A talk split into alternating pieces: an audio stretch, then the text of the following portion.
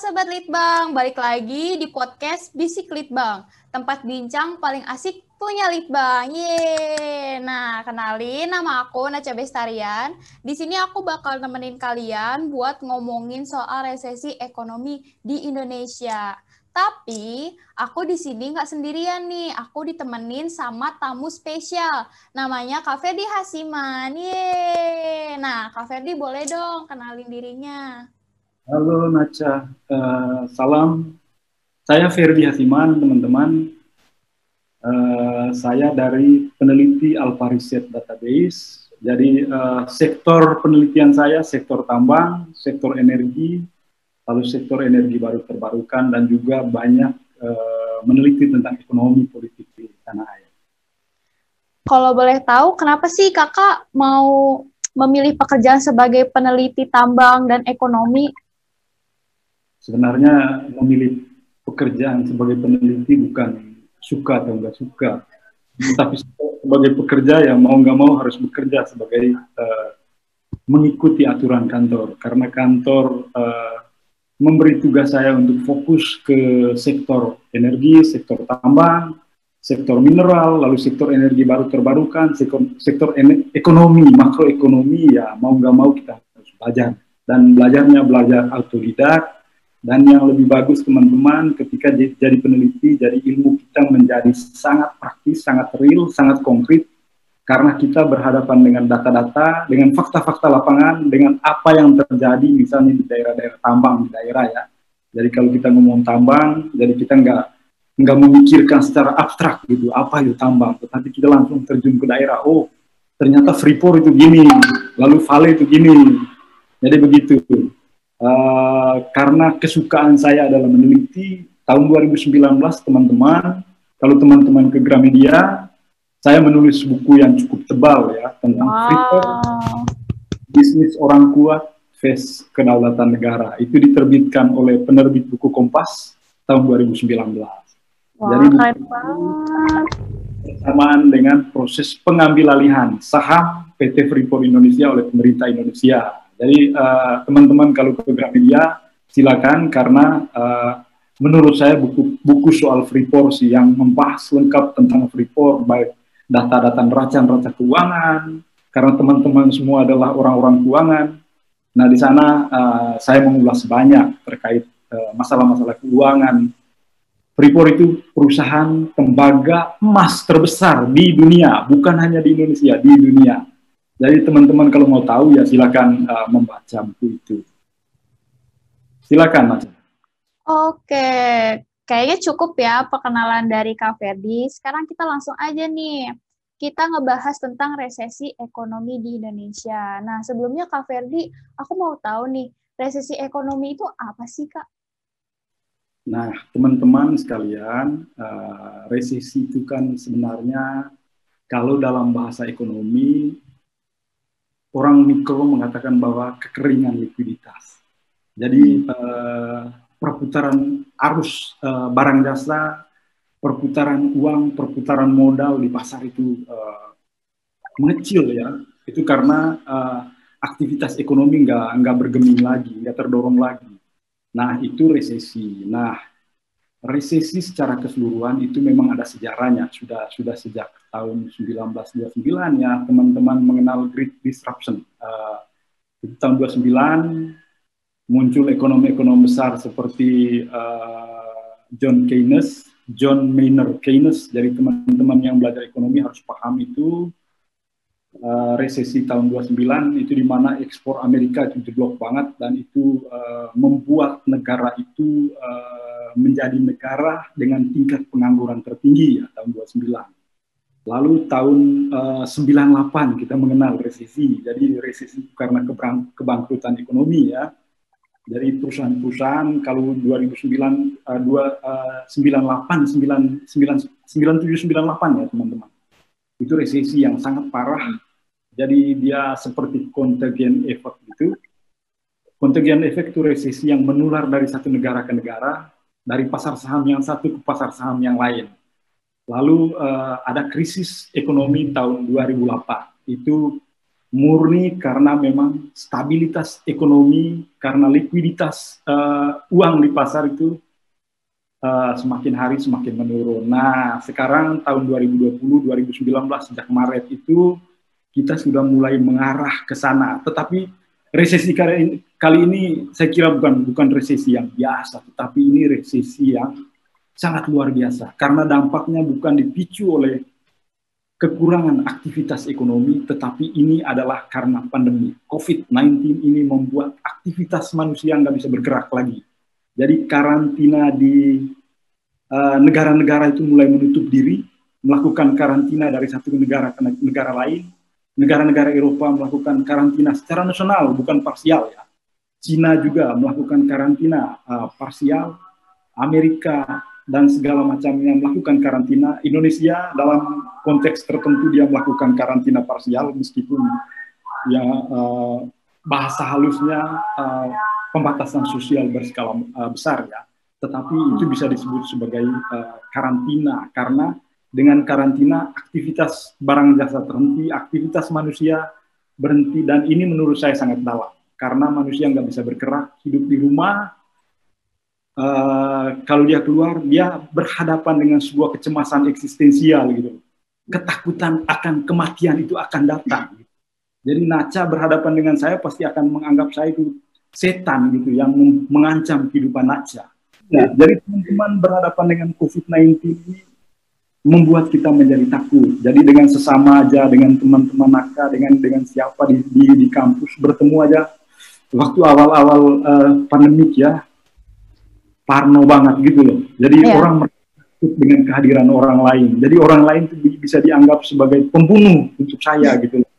Jadi itu berbahaya dan ini yang membuat resesi kita semakin parah dan menurut saya berbeda dengan resesi-resesi tahun 1929, tahun 9798 dan tahun 2008. Oke, dari yang tadi kakak jelasin, itu uh, yang di highlight itu kan yang bikin resesi itu karena uh, negara-negara menutup diri atau mengunci diri.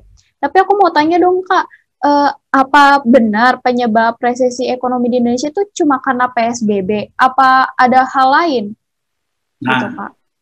Indonesia ini kan bukan negara yang terisolir ya. Jadi teman-teman uh, di kampus pernah mengenal kata globalisasi Yeah. Jadi di dalam dunia globalisasi, dunia ini semacam prison village gitu, perkampungan global. Jadi Naca itu bisa uh, terkoneksi dengan teman-teman di Amerika dalam satu detik, satu menit. Jadi kita hidup dalam dunia yang terkoneksi satu sama lain. Nah, di dalam dunia yang terkoneksi satu sama lain, itu perputaran arus barang jasa itu mengalir dengan cepat. Lalu perputaran modal juga mengalir begitu cepat. Investasi juga begitu mengalir begitu cepat. Bukan hanya itu, bukan hanya arus barang modal yang mengalir dengan cepat di zaman globalisasi, tetapi arus keluar masuk manusia itu cepat sekali lewat satu pintu bandara ke bandara yang lain. Dan itu yang memompa perekonomian sebuah negara. Jadi satu negara, kalau negara itu dianggap sebagai negara yang terkunci, gitu, itu dianggap sebagai negara komunis seperti Korea Utara ya. Jadi susah orang untuk hidup di sana. Jadi susah juga untuk berelasi dengan uh, dunia global gitu. Nah kita bisa apa namanya pasar saham kita misalnya di bursa efek itu bisa jatuh hari ini juga ketika pasar saham Dow Jones di Amerika dan Wall Street jatuh. Jadi itu itu mau menunjukkan bahwa dunia ini terhubung satu sama lain gitu loh. Jadi itu yang disebut dengan globalisasi. Nah, dampak resesi kita di Indonesia itu tentu bukan hanya faktor tunggal karena kita melakukan PSBB ya. Itu itu dampaknya kecil banget. Itu naca investasi kita di dalam negeri itu kalau teman-teman lihat di data BKPM itu kecil sekali investasi domestik ya. Jadi yang memompa perekonomian kita itu dari investor-investor global jadi di sektor minyak, di di sektor minyak misalnya ya teman-teman, jadi perusahaan minyak kita itu itu hampir 80% itu dikontrol oleh perusahaan-perusahaan asing. Jadi teman-teman bisa mengenal ada nama Exxon Mobil. Pernah dengar dengar kata nama perusahaan itu? Ya. Exxon yeah. Mobil itu dia melakukan pemboran minyak di Blok Cepu di Bojonegoro. Jadi itu adalah blok terbesar penghasil minyak di tanah air. Jadi dia itu di angka 280 ribu barrel per hari. Lalu ada Chevron Pacific Indonesia. Nah itu adalah perusahaan Amerika. Ada Talisman Energy, ada Salamander Energy, lalu ada Impex Corporation. Jadi semua perusahaan-perusahaan itu adalah raksasa di sektor minyak dan mereka adalah korporasi-korporasi global. Nah, jadi ketika COVID ini datang, aliran investasi yang masuk ke Indonesia pasti terhenti dong. Konsumsi-konsumsi barang jasa juga terhenti juga. Manusia yang keluar bebas masuk ke negara termasuk ke Indonesia pasti berhenti. Kalau Naca mau membeli sesuatu gitu, misalnya ada Naca uh, seorang investor dari Amerika ya, mau berinvestasi di perusahaan sawit di Indonesia. Nah, nggak bisa jalan karena pandemi, takut dengan kematian. Nah, saya hold dulu deh, hold money, pegang dulu duitnya. Nah, pada saat Naca memutuskan untuk memegang duit, hitung aja kalau Naca ribuan orang investor gitu yang mau datang ke Indonesia dan hold money, apa yang terjadi? Yang terjadi adalah aliran uang ke pasar domestik pasti akan terhenti lalu aliran barang jasa juga terhenti. Itu dari sisi ini ya, dari dari luar impor namanya. Lalu ya. lalu bagaimana dengan barang-barang dari dari Indonesia? Nah, saya ini uh, ini ya produsen penghasil sawit kayak Wilmar gitu. Lalu ada musim mas. Jadi saya mem memproduksi sawit sampai 13 juta ton per tahun. Nah, mulai bulan Maret seluruh negara-negara terkunci dan tujuan ekspor sawit saya ke Cina, ke Korea Selatan, ke Jepang. Lalu yang terjadi adalah saya harus menghentikan ekspor saya. Saya akibatnya saya nggak bisa mendapat uang. Jadi perusahaannya bisa produksinya turun. Kalau produksinya turun pasti labanya rugi. Kalau labanya rugi, pendapatannya, revenue-nya ikut rugi, ya pasti yang dia lakukan terakhir adalah efisiensi dan efisiensi yang terakhir adalah pemangkasan pekerja. Jadi itu jalan yang paling akhir. Maka orang bilang bahwa resesi kali ini resesi yang sangat berefek pada pemangkasan uh, pekerja ya. Jadi pemutusan hubungan kerja di perusahaan-perusahaan itu di tengah pandemi COVID-19 itu sudah biasa. Karena memang mau nggak mau harus dilakukan oleh perusahaan karena perusahaan nggak bisa melakukan produksi kalau nggak bisa melakukan produksi, dia nggak punya uang. Kalau dia nggak punya uang, dia nggak bisa ngapa-ngapain. Kalau dia nggak punya uang, dia nggak bisa bayar pajak ke negara dong. Jadi Naca dengan teman-teman nggak bisa nggak bisa mengharapkan banyak dari negara karena pemasukan negara dari perusahaan-perusahaan juga berkurang. Tingkat konsumsi masyarakat juga terhenti. Selama PSBB misalnya ya teman-teman di rumah aja kan, Naca di rumah aja, di mana? Iya dong, parno nah, kalau keluar takut. Konsumsi untuk membeli bensin berkurang atau enggak? Iya berkurang, kan enggak ke mana-mana. Karena berkurang, hitung aja jutaan naca seperti itu enggak membeli bensin. Pertamina rugi, ruginya sampai 11,3 triliun karena tingkat konsumsi masyarakat menurun. Dari seluruh perusahaan-perusahaan besar itu selama pandemi COVID-19 itu menghentikan seluruh aktivitas, menghentikan operasi, menghentikan produksi, dan itu berimbas pada perekonomian secara nasional, dan itu yang membuat pertumbuhan ekonomi kita minus minus 5,4 persen. Nah, teman-teman ini kalau teman-teman lihat di data ya, saya minta teman-teman lihat di kalau bentar lihat internet di Google, lihat tradingeconomic.com ya jadi teman-teman lihat di situ banyak sekali negara-negara di dunia yang kecuali Cina yang pertumbuhannya positif, semuanya negatif. Amerika Serikat aja dia minus 9,0 persen. Cina positif ya 4,90 persen. Negara-negara Eropa dia minus 14,7 persen. Jepang juga minus 9,90 persen. Jadi itu mau menunjukkan apa? Bahwa memang situasi ekonomi sedang sulit sekarang jadi kita nggak nggak bisa mengharapkan uang yang besar, kita nggak bisa mengharapkan stabilitas perekonomian kalau akar masalahnya belum terselesaikan. Akar masalahnya apa? Naca dengan teman-teman tahu apa akar masalahnya? COVID. Nah, kalau itu dimatikan, maka pasti aktivitas akan kembali pulih. COVID ini membuat kita nggak bisa bergerak. Jadi kita nggak bisa ke sana kemari. Karena karena makanya obatnya adalah harus obat dulu dari ahli-ahli epidemiologi, dari perusahaan-perusahaan farmasi harus segera untuk mencari vaksin ya supaya menemukan obat supaya ekonomi pulih gitu loh. Kalau obatnya sudah ditemukan, uh, apa namanya masalah-masalah kesehatan, masalah-masalah pandemi itu sudah bisa teratasi atau ada herd immunity gitu loh.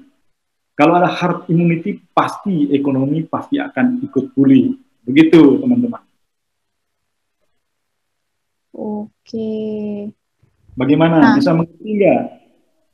Iya, jadi intinya teman-teman, uh, COVID ini tuh dampaknya besar banget ya buat negara. Selain kita resesi, resesi itu tuh juga dampaknya besar banget buat buat investor, buat industri, buat pekerja juga. Ini tuh dampaknya besar banget.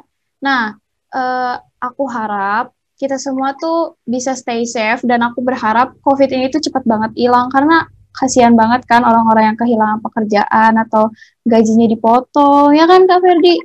Iya, itu nah, udah, udah mulai itu. Sudah mulai. Di di pekerjaan Kak Ferdi sendiri tuh ngaruh nggak sih Kak COVID ini? Ya di kantor saya sejak Maret revenue-nya nol ya, pendapatan nol karena klien kami kebanyakan perusahaan-perusahaan asing. Oh. Jadi seluruh perusahaan asing sejak bulan Maret sampai bulan Agustus menghentikan seluruh proyek-proyek riset dan mulai berdatangan lagi uh, September. Tetapi kami nggak kenal pemotongan gaji karena kami sudah safe jauh-jauh hari sebelumnya masih aman lah. Mungkin kalau kalau COVID-nya sampai de Desember mungkin kami nggak bisa selamat juga. Mungkin. Jadi yang dilakukan saat ini adalah bukan bukan economic recovery orang bilang ya, kalau ekonom atau menteri bilang kita mau masuk ke pemulihan ekonomi, pemulihan ekonomi apa?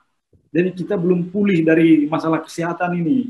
Jadi ini harus pulih dulu masalah kesehatan baru kita ekonomi recovery. Orang bilang ekonomi recovery. Jadi ekonomi recovery itu begini. Jadi negara itu akan memompa ya, melakukan stimulus, memberi uang ratusan triliun ke pasar. Kalau sekarang kan 150 triliun ya teman-teman akan dipompa untuk konsumsi masyarakat. Misalnya Naca seorang pekerja dengan gaji 5 juta ke bawah ya, nanti secara otomatis dari rekening Naca akan muncul itu uang 600 ribu per bulan, tetapi itu akan dibayar per dua bulan, 1,2 juta. Nah gunanya uang itu apa? Gunanya uang itu supaya Naca bisa membeli makan, supaya orang-orang di warteg bisa hidup. Se eh, kalau orang-orang di warteg bisa hidup, orang-orang di pasar juga bisa berjualan dong karena orang-orang warteg permintaan sayur, permintaan apa segala macam itu pasti akan meningkat. Jadi itu namanya stimulus. Jadi insentif yang dikeluarkan oleh negara. Tetapi sebesar apa pun stimulus yang dikeluarkan oleh negara, mau 800 triliun, 1000 triliun, kalau masalah kesehatannya belum sembuh, ya kita nggak bisa pulih. Jadi yang kita lakukan adalah survive. Hanya bisa bertahan. Maka teman-teman harus stay at home. Jadi harus tertib, harus uh, menjaga. Jadi kalau kita tertib, kita juga akan menjaga orang lain. Kalau kita tertib, kita akan menjaga orang tua kita. Jangan sampai kita nggak tertib ya. Jadi kita harus tetap waspada supaya masalah ekonomi, uh, masalah uh, apa namanya COVID-19 ini segera hilang. Karena kalau enggak, kita nggak akan, kita akan menunggu bom waktu. Jadi kalau kita nggak tertib, menunggu bom waktu karena seberapa kuat sih dana negara ini untuk bisa uh, memberi kita makan setiap hari dalam satu tahun itu pasti akan jebol. Itu pasti akan jebol.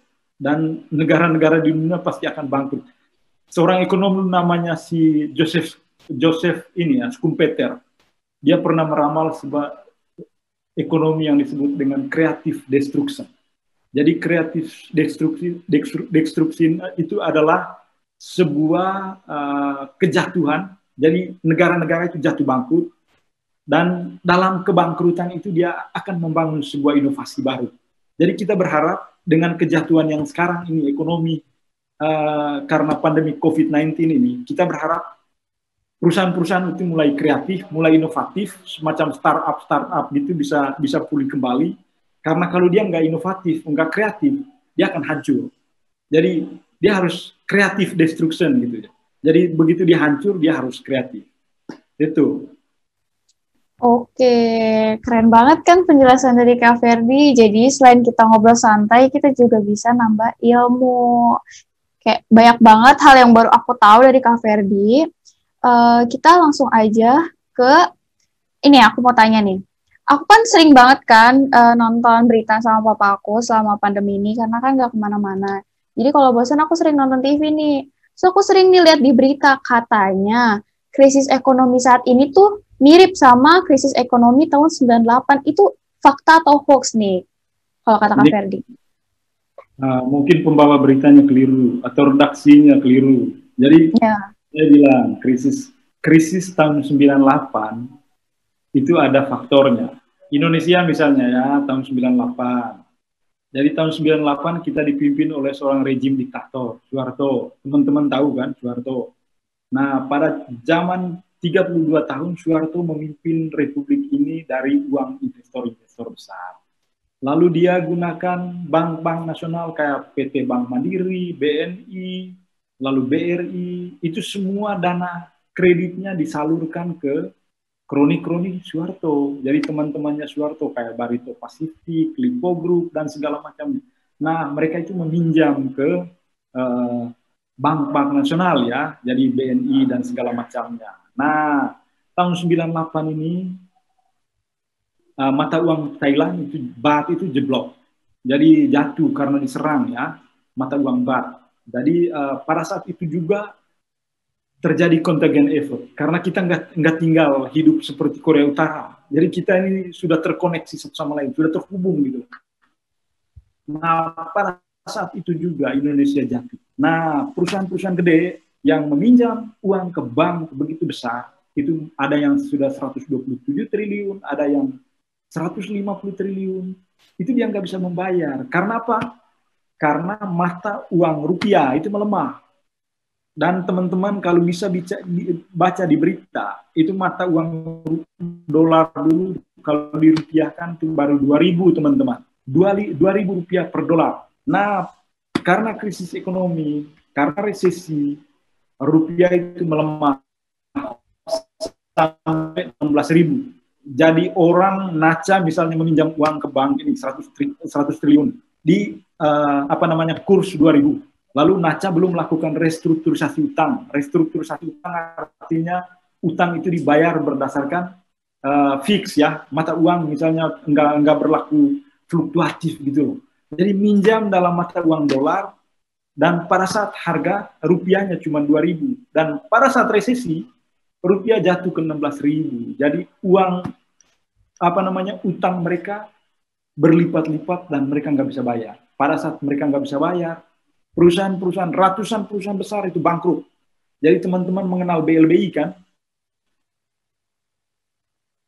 Bantuan likuiditas Bank Indonesia itu adalah salah satu kasus terbesar yang pernah dialami dalam sejarah Republik. Jadi kita jebol, bank-bank kita bangkrut karena perusahaan-perusahaan jatuh bangkrut. Dan pada saat jatuh bangkrut, ekonomi tumbang. Jadi eh, perusahaan-perusahaan yang bangkrut tadi yang mem-PHK sampai 24 persen angka pengangguran Indonesia tahun 98. Tetapi pemulihan krisisnya cepat dan orang nggak takut gitu loh.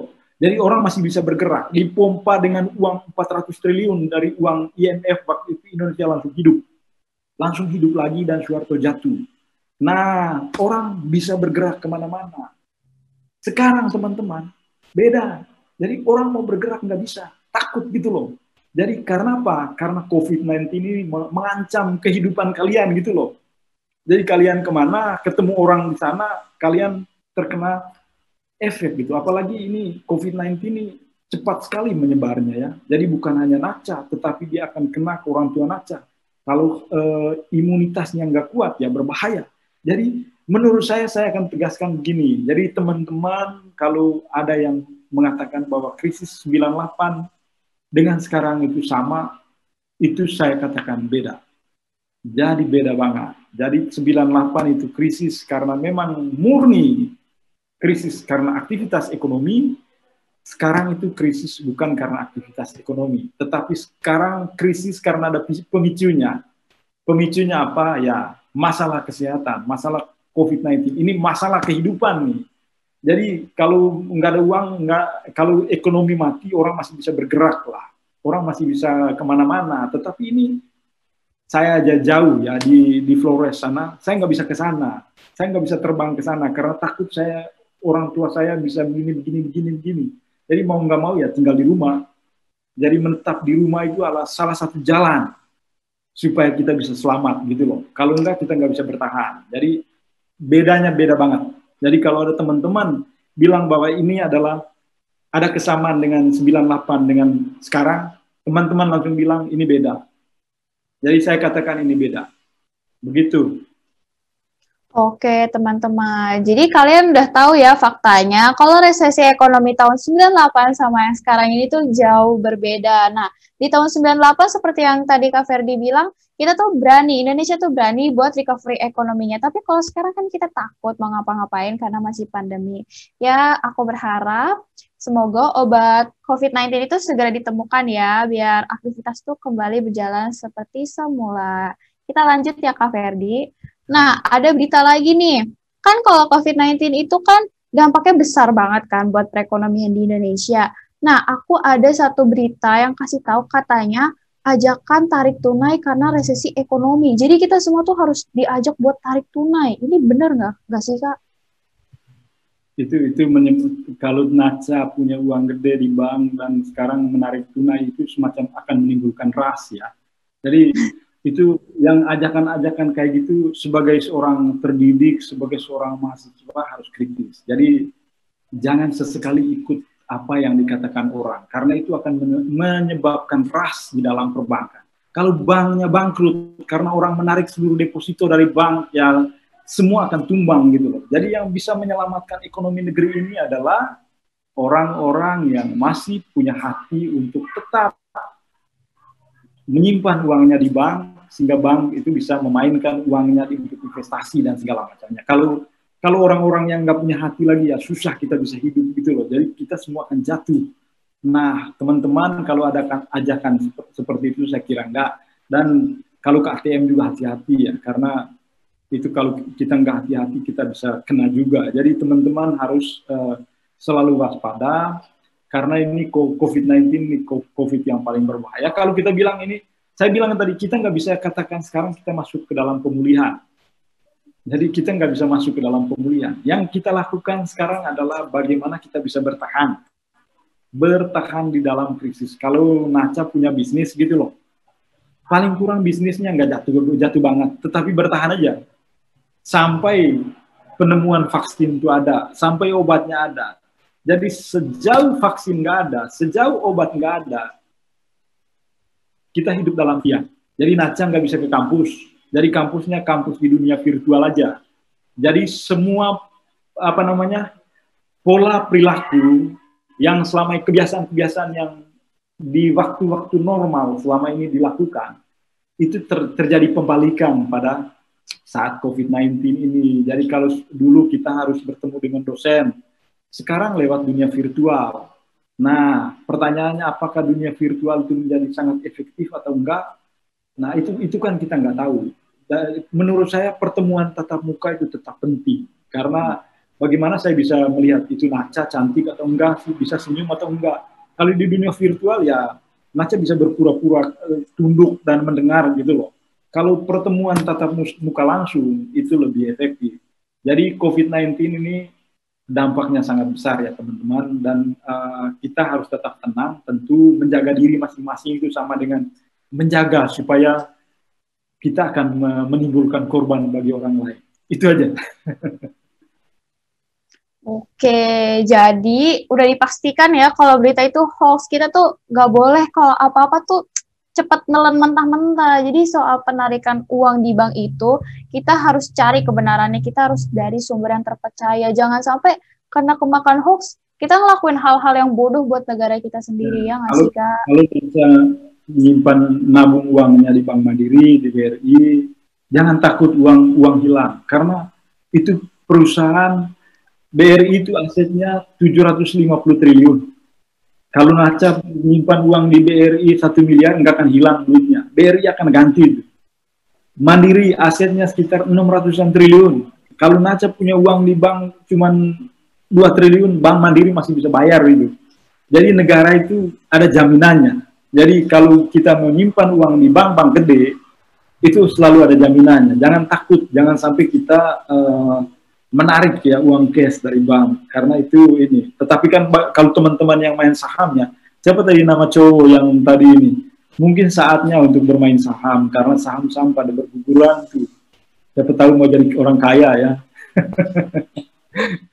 kalau mau jadi orang kaya ya sekarang saatnya karena semua perusahaan-perusahaan, valuasi perusahaan semuanya jatuh. Jadi di pasar modal itu teman-teman itu bisa menunjukkan banyak hal karena fluktuasi mata uang, fluktuasi harga-harga komoditas itu sangat mempengaruhi pasar ya. Karena bagaimanapun juga indeks harga saham gabungan di bursa efek itu sangat mempengaruhi juga perekonomian dari sebuah negara. Kalau terjadi capital outflow gitu loh atau capital inflow itu tentu punya efek yang positif dan negatif untuk uh, negara. Oke kak, jadi kita nggak perlu takut ya guys kalau nyimpen uang di bank karena bank tuh pasti aman buat nyimpen uang kita. Karena sektor saya itu salah satu sektor yang turut mempengaruhi neraca keuangan negara karena terkait dengan minyak ya, BBM. Jadi konsumsi BBM kita selama pandemi ini turun banget dan membuat Pertamina merugi sampai 11,3 triliun. Bukan hanya Pertamina sebenarnya yang rugi. Seluruh perusahaan minyak di negara-negara di dunia itu rugi. Exxon Mobil misalnya ya, perusahaan terbesar Amerika, itu ruginya 97 triliun. Lalu Shell, salah satu raksasa dari Belanda, dia melakukan operasi di seluruh dunia, itu ruginya hampir 200 triliun Lalu Chevron itu ratusan triliun. Nah, karena kerugian itu mereka mulai memangkas, mereka punya investasi ya. Mereka mulai uh, sell misalnya mulai cabut dari blok Masela di Maluku sana. Jadi itu salah satu blok gas terbesar di tanah air ya.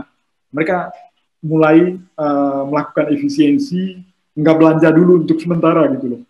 Jadi nggak belanja dulu untuk sementara. Jadi mereka uh, menahan uang. Nah, yang terjadi adalah seluruh perusahaan-perusahaan minyak global jatuh. Jadi kalau karena jatuh, kenapa jatuh? Karena pada saat pandemik bulan Maret, April sampai Mei, negara-negara penghasil minyak dunia itu seperti Timur Tengah, lalu Iran, Irak, Arab Saudi, dia memproduksi minyak sampai 20 juta barrel per hari. Coba bayangin. Jadi di pasar itu banjir minyak gitu loh. Jadi Naca itu kalau masuk ke pasar banyak banget minyak dan membuat harga jatuh. Kalau harga jatuh pasti perusahaannya akan rugi gitu loh. Nah Pertamina karena produksi minyak nasional turun seharusnya dia harus bisa beli gitu. Jadi pada bulan Maret sampai bulan Mei harga minyak itu terendah sepanjang sejarah. Kalau teman-teman tahu itu harganya 22 dolar per barrel. Itu terendah sepanjang sejarah. Jadi bukan cuma sekarang. Kalau krisis 98 ya, Naca jadi tanya tadi, apa perbedaan antara, apakah ada kesamaan nggak antara krisis tahun 98? Nah, harga minyak tahun 98 itu dia jatuh, tetapi jatuhnya di angka 60 dolar per barrel. Kalau sekarang jatuhnya 22 dolar per barrel. Jadi nggak ada harganya minyak itu. Jadi perusahaan yang selama ini boleh mendapat begitu banyak untung dari minyak, sekarang nggak bisa ngapa-ngapain karena harga minyak jatuh. Jadi kalau perusahaan-perusahaan gede aja uh, jatuh, yang yang jelas dia akan berefek pada penerima negara. Jadi negara ini penerima dividen terbesar dari Kementerian Keuangan, salah satunya adalah Pertamina, teman-teman. Kalau rugi Pertaminanya besar, negara pasti akan ikut merugi. Jadi uang pendidikan kita pasti akan berkurang, teman-teman. Jadi begitu. Jadi efeknya efek kontagion gitu. Jadi efek penularannya besar sekali. Begitu begitu juga dengan pekerja-pekerja tambang di Morowali, di Sulawesi Tengah, di Halmahera. Jadi kebanyakan banyak orang Tiongkok ya perusahaan. Ketika pandemi datang di Cina di Wuhan itu besar sekali mereka balik ke sana, balik ke Cina. Dan yang terjadi adalah seluruh proyek-proyek yang dalam schedule-nya bisa selesai tahun 2020 itu menjadi mangkrak jadi berhenti. Jadi seluruh target-target dari pemerintah terhenti juga. Jadi kita mau dorong itu mobil listrik dari nikel ya, itu nggak bisa karena seluruh perusahaan terhenti. Selain itu juga Jokowi di awal teman-teman dengar kan mau pindahkan ibu kota ini. Jadi nanti yep. kalau pindah ibu kota ke Kalimantan Timur, tetapi dengan adanya COVID belum tentu karena dari target yang harus tahun 2002, 2028 gitu pasti akan molor ke belakang gitu. Sementara karena negara nggak punya uang sekarang. Jadi kita harus menyelamatkan diri dulu baru kita bisa membangun. Lalu proyek-proyek infrastruktur kayak di kampung-kampung, di jalan, irigasi dan segala macamnya, mau nggak mau dipangkas. Jadi kita nggak bisa berharap banyak pada proyek infrastruktur dan segala macamnya. Karena negara mau menghemat dulu. Kalau nggak menghemat, kita nggak bisa ngapa-ngapain. Jadi yang bisa dilakukan oleh negara adalah ngasih orang untuk konsumsi gitu, untuk beli makan sehari-hari. Mungkin teman-teman di rumah mungkin orang tuanya kelebihannya. Bagaimana teman-teman kita di jalan yang nggak bisa dapat uang sama sekali. Jadi di tengah pandemik ini kita harus punya solidaritas sosial terhadap orang lain gitu loh. Jadi kalau kita biasanya bisanya gaji 5 juta atau 10 juta per bulan, teman-teman kita di jalan susah untuk mendapatkan itu dan mereka harus tinggal pula di rumah. Kita harus punya keresahan, punya apa sensivi, sensivitas sensibilitas sosial yang tinggi ya. Jadi solidar dengan orang itu penting. Itu bahasa orang agama itu masuk ke dalam dunia ekonomi. Jadi kalau Naca rajin ke eh, doa ya mungkin itu yang paling konkret. Tapi ekonomi juga itu pasti akan akan pulih kalau kita bisa bisa berbagi dengan orang lain gitu. Oke, terus yang tadi yang aku dengar nih dari kakak bilang, kita tuh harus berbagi, bla bla. Tapi aku mikir, kalau misalnya kita di posisi PHK atau kita di pandemi sekarang ini kan serba susah, nah cara kita buat survive tuh gimana sih kak? Kayak kita juga kurang, tapi harus berbagi. Jadi gimana survive-nya gitu? Dari itu, kalau kita nggak nggak banyak duit, jangan berbagi. Jadi di tengah pandemi kalau kalau Naca nggak banyak duit, duitnya hanya bisa untuk eh, satu dua bulan yang harus bertahan dengan uang yang ada. Nah caranya kalau Naca nggak mampu, nanti harus dilapor gitu loh ke Kementerian Sosial supaya nanti akan dibantu oleh negara. Negara akan kasih beras, negara akan kasih mie, akan kasih minyak bimoli dan segala macamnya supaya bisa hidup setiap hari gitu loh. Dan itu yang terjadi di tengah COVID-19. Jadi teman-teman di kampung-kampung ya di sini juga di di desa-desa juga itu sangat terasa. Lebih khusus di teman-teman di kota-kota besar ya. Kita tahu kota besar ini daerah urbannya sangat tinggi, penduduknya juga besar. Nah itu menjadi prioritas dari pemerintah. Jangan sampai mereka nggak makan gitu. Nah Kementerian Sosial sudah mengeluarkan dana bantuan itu senilai berapa? 150 triliun bulan April sampai Mei dan sekarang akan dikeluarkan lagi 150 triliun lagi. Jadi sudah dua kali stimulus. Stimulus pertama itu 400 triliun ya. 400 triliun dari 400 triliun itu 150 triliunnya untuk belanja sosial gitu loh. Untuk bisa membantu orang-orang miskin, untuk bisa membantu orang-orang yang di PHK kayak gitu. Jadi hanya dengan itu negara bisa membantu gitu. Begitu. Jadi konteksnya sekarang kita hanya bisa bertahan. Bertahannya dengan cara konsumsinya tertib gitu loh. Kalau ada uang lebih, kita harus hati-hati menggunakan uang, harus hemat. Karena kita nggak tahu kapan ini resesi ini uh, COVID ini berakhir. Jadi kita ini ber, seorang filsuf Slovenia namanya Slovak Zizek, dia keluarkan buku di tengah pandemik ya. Dia nulis bukunya di dalam bahasa Inggris, tetapi dia dia ingatkan bahwa kita nggak tahu kapan COVID-19 ini akan berakhir. Jadi dunia sekarang berada dalam sebuah ketidakpastian global. Jadi dalam ketidakpastian global itu kita harus bisa menghemat kita, kita harus bisa bertahan gitu loh. Supaya kita jangan sampai kita kita nggak bisa bertahan sebelum krisis itu akan selesai. Jadi kita harus bisa bertahan sebelum vaksin akan datang. Oke. Okay. Oke, jadi intinya cara kita survive di masa pandemi ini tuh selain buat jaga kesehatan, pakai masker, kita juga harus hemat, jangan boros, jangan apa aja mau dibeli, jangan sampai kita nanti uh, gak punya uang sampai sama sekali lagi kondisi kayak gini kan, aduh pusing banget kan, uh, ya kan kak. Jadi uh, mungkin dari aku segini aja. Terima kasih buat Kak Ferdi Hasiman buat ilmunya, buat waktunya. Ini tuh bermanfaat banget buat kita semua nambah ilmu baru. Oke guys, sayang banget nih kita udah di penghujung acara. Gimana teman-teman? Selain seru, podcast kali ini juga bermanfaat banget kan? Nah, Aku harap podcast kali ini selain bisa mengisi waktu luang kalian, podcast ini juga memberi ilmu baru nih buat kita semua. Nah, selain itu jangan lupa buat follow akun Instagram UKM Litbang. Dan jangan lupa buat subscribe, like, share, dan komen YouTube channel UKM Litbang. Nah, selain itu buat teman-teman yang mau mendengar versi audionya, bisa banget nih akses platform digital kesukaan kalian seperti Spotify, Apple Podcast, dan lain-lain. Dan yang terakhir jangan lupa nih buat subscribe YouTube channel Kak Ferdi Hasiman. Nah, sampai jumpa di podcast Bisik Litbang selanjutnya. Dadah, thank you.